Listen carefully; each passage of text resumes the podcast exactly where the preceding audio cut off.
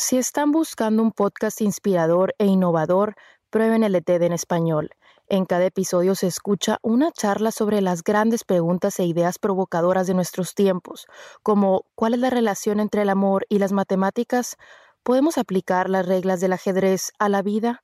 ¿O pueden los emprendedores mejorar la educación y la salud de todos? Exploren el universo de ideas en nuestro idioma junto a TED en español. Pueden encontrar todos los episodios en Apple Podcasts, Spotify o donde escuchen sus podcasts.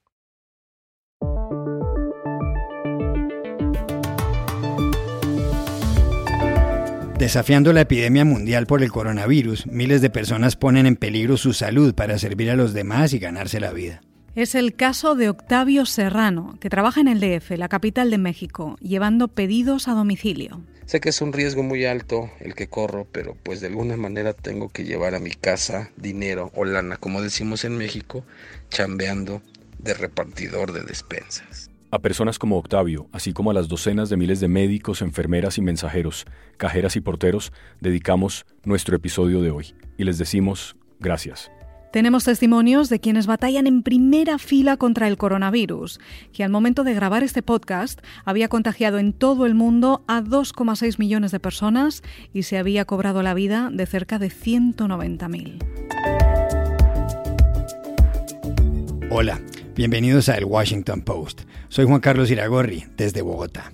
Soy Dori Toribio, desde Washington, D.C. Soy Jorge Espinosa, desde Cajicá, al norte de Bogotá. Es viernes 24 de abril y esto es todo lo que usted debería saber hoy.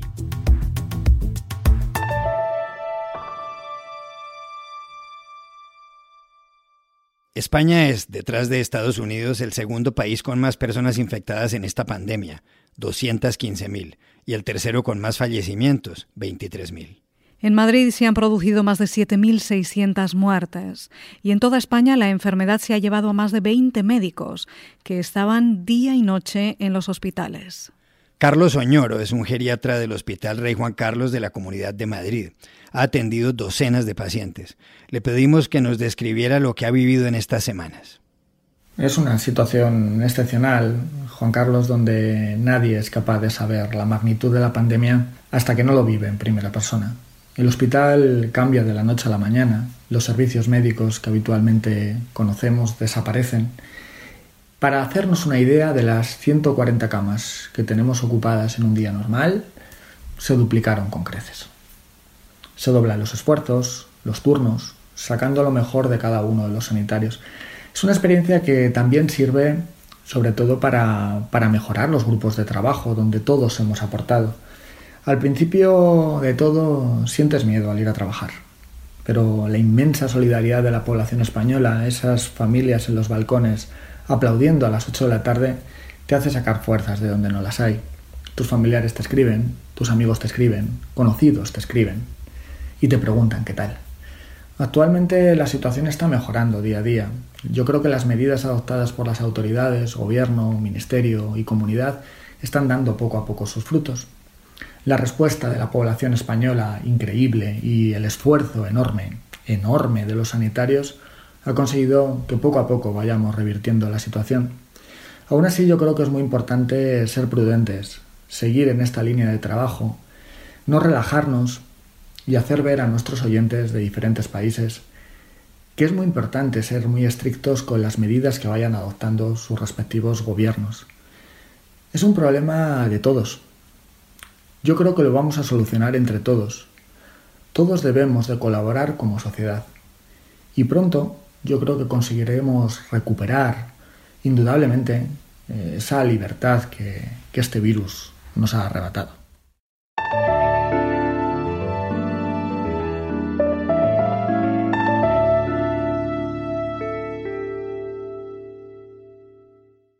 Bogotá, la capital de Colombia, alberga 7 millones y medio de habitantes en un país de 50 millones de personas. En todo el territorio de esa nación ha habido 4.500 casos y 215 fallecimientos. La cuarentena seguirá hasta el 11 de mayo. Diana Rincón Noguera trabaja como enfermera en la Clínica Shayo, una de las principales de Bogotá. Ahí ha estado todos los días desde el principio, angustiada a veces, reconfortada en otras ocasiones. Cuando todo esto empezó, hablé con mi mamá sobre la eventual necesidad de tener que irme a quedar unos días donde una amiga. Tenía mucho miedo de llegar a contagiarla, especialmente por el antecedente que ya tiene, que es un CA de seno y hace poco terminó su quimioterapia. El día llegó, recibimos un paciente acá en la unidad. Mm, la llamé, le dije que ese día ya no me iba a quedar en el apartamento, no le gustó mucho, se angustió, pero, pero lo entendió. En la noche fui con mi amiga a mi apartamento, preferí no subir, no, no verla. Y mi hermano fue quien me pasó las cosas. Eh, llegamos con, con, mi amiga al apartamento de ella. Esa noche fue una noche difícil, fue una noche con mucha ansiedad, con mucha incertidumbre frente a lo que iba a pasar. Era algo nuevo a lo que nunca nos habíamos enfrentado y, también miedo, miedo de, no saber cuánto tiempo iba a estar lejos de casa o, cuánto tiempo iba a durar esto. Cuando vi salir al primer paciente que tuve con diagnóstico confirmado, fue sumamente gratificante. Salió despidiéndose, salió muy agradecido, con ganas de irse a la habitación, de estar en la medida en que se puede con su familia. Esto nos llenó de mucha alegría. Yo días previos lo había tenido en una condición muy crítica, con un pronóstico reservado. Y ver cómo estaba en ese momento fue increíble. Darnos cuenta que, el esfuerzo valió la pena, que el trabajo en equipo funciona y que todo esto lo hacemos finalmente por nuestros pacientes y por sus familias, porque en algún momento puedan volver a estar juntos y que vale tener miedo, pero, pero todo se hace por ellos. Entonces fue, fue un muy bonito momento.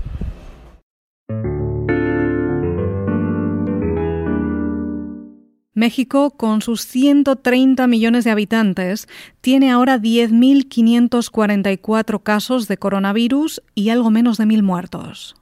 Con el fin de mitigar las consecuencias económicas de la pandemia y del desplome de los precios del petróleo, el gobierno ha ordenado una rebaja del 25% del sueldo para los altos funcionarios. Pero miles de ciudadanos han perdido su empleo y tienen que buscarse la vida, poniendo en peligro su salud y la de sus familias. Ejemplo de ello es Octavio Serrano, que nos atendió desde el DF. Vivo en la Ciudad de México, tengo 43 años eh, llevo 15 años trabajando como guía de turistas. En su mayoría de los clientes eran o son clientes europeos, pero a raíz del inicio del coronavirus, la pandemia a nivel mundial, se vio reducido mi trabajo en un 100%. Soy padre de familia de cuatro hijos y el no contar con un seguro de desempleo o apoyo por la empresa a la cual yo trabajaba, decidí entrar a trabajar a la tienda Superama que pertenece a la, la cadena de Super eh, Walmart. Walmart México. Este trabajo consta de estar disponible más o menos 10 horas al día y estar entregando despensas hasta la puerta de, del domicilio del solicitante. Todo esto lo realizo con extrema precaución y sobre todo para seguridad de los usuarios, perdón, los clientes y mía pues con unas medidas de seguridad que consta de usar cubreboca, consta de usar una mascarilla, gel antibacterial y hasta sanitizante, ¿no? Todo esto, pues como ya se los había mencionado, es bajo el régimen por seguridad de ambas personas. Yo soy el sustento de mi casa, mm, tengo que pues, salir a trabajar y exponerme y arriesgarme. Cuando termino de trabajar, eh, mi esposa ya me está esperando a la puerta de mi casa para que antes de que yo ponga un pie dentro de mi departamento, mi esposa me rocía con el sanitizante.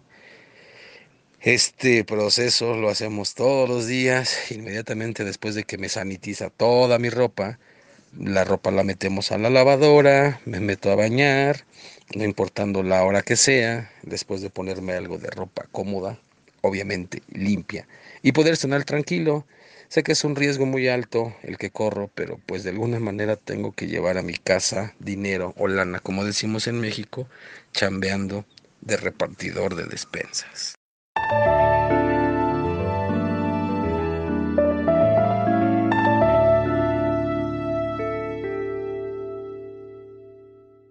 Nueva York y sus alrededores conforman una de las regiones más peligrosas del mundo por el coronavirus. En esa zona ha habido más de 15.000 muertos de los 50.000 que suma todo Estados Unidos. Elga Rodríguez nació en República Dominicana y tiene una guardería infantil en Long Island, una isla enorme al sureste de Nueva York. Y mientras supervisaba a algunos niños, habló con el Post. Yo estoy laborando, tengo un daycare en Long Island, en Brentwood. Para nosotros ha sido un cambio del cielo a la tierra. Como comunidad tenemos un deber, igual que todo el mundo, trabajamos con el temor de, de contagiarnos, pero tomando todas, todas, absolutamente todas las medidas de prevención. Nos mantenemos informados. La información nos ayuda a estar un poco más calmado y tomando medidas de precaución sumamente drásticas como distancia. Yo no mantengo seis pies, yo mantengo 10, 15 si es necesario.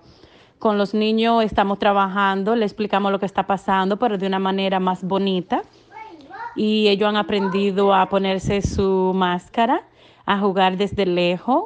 Corremos afuera con la máscara, se ponen su hand sanitizer.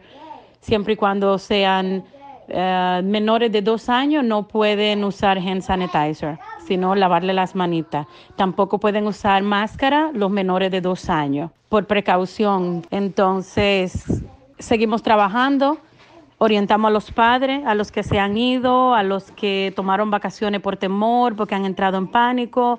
Todo eso se comprende, se comprende.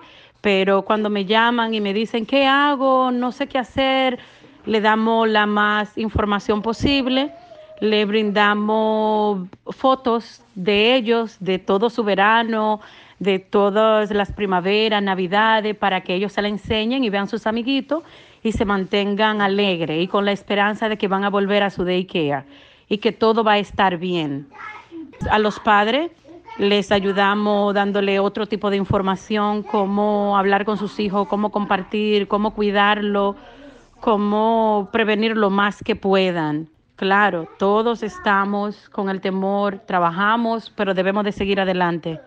Debemos de seguir adelante. Esto no puede paralizarnos, no puede frizarnos, porque los doctores son los primeros en la línea de fuego y ellos siguen laborando. Entonces yo les exhorto que se cuiden, se informen y sean fuertes. Juntos vamos a poder combatir esto. Distanciamiento social, hand sanitizer, manitos limpias todo el tiempo, taparse las caras, y sigamos sonriendo. El sol va a seguir saliendo, las lluvias van a seguir regando las flores, la luna va a seguir alumbrando nuestras noches. Debemos, debemos, it's a must, keep moving. Que esto no nos paralice, no nos paralice. Gracias a Elga Rodríguez, a Diana Rincón, a Octavio Serrano, al doctor Carlos Oñoro y a todos los que son como ellos. Gracias.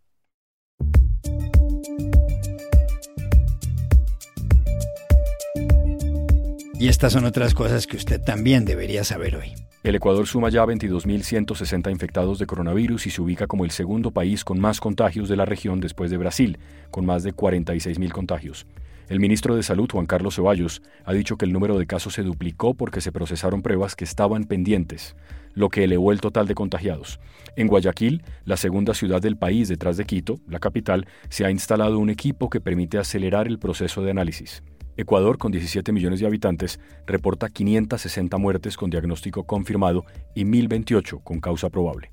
Mientras las autoridades de la Unión Europea aprobaban un plan para inyectar 1,5 billones de euros para paliar los estragos causados por el coronavirus, en Alemania la canciller federal Angela Merkel decía que la pandemia está todavía comenzando y señalaba que sería un error si algunos estados o Lenda, Bundesländer, de su país levantaban el aislamiento preventivo.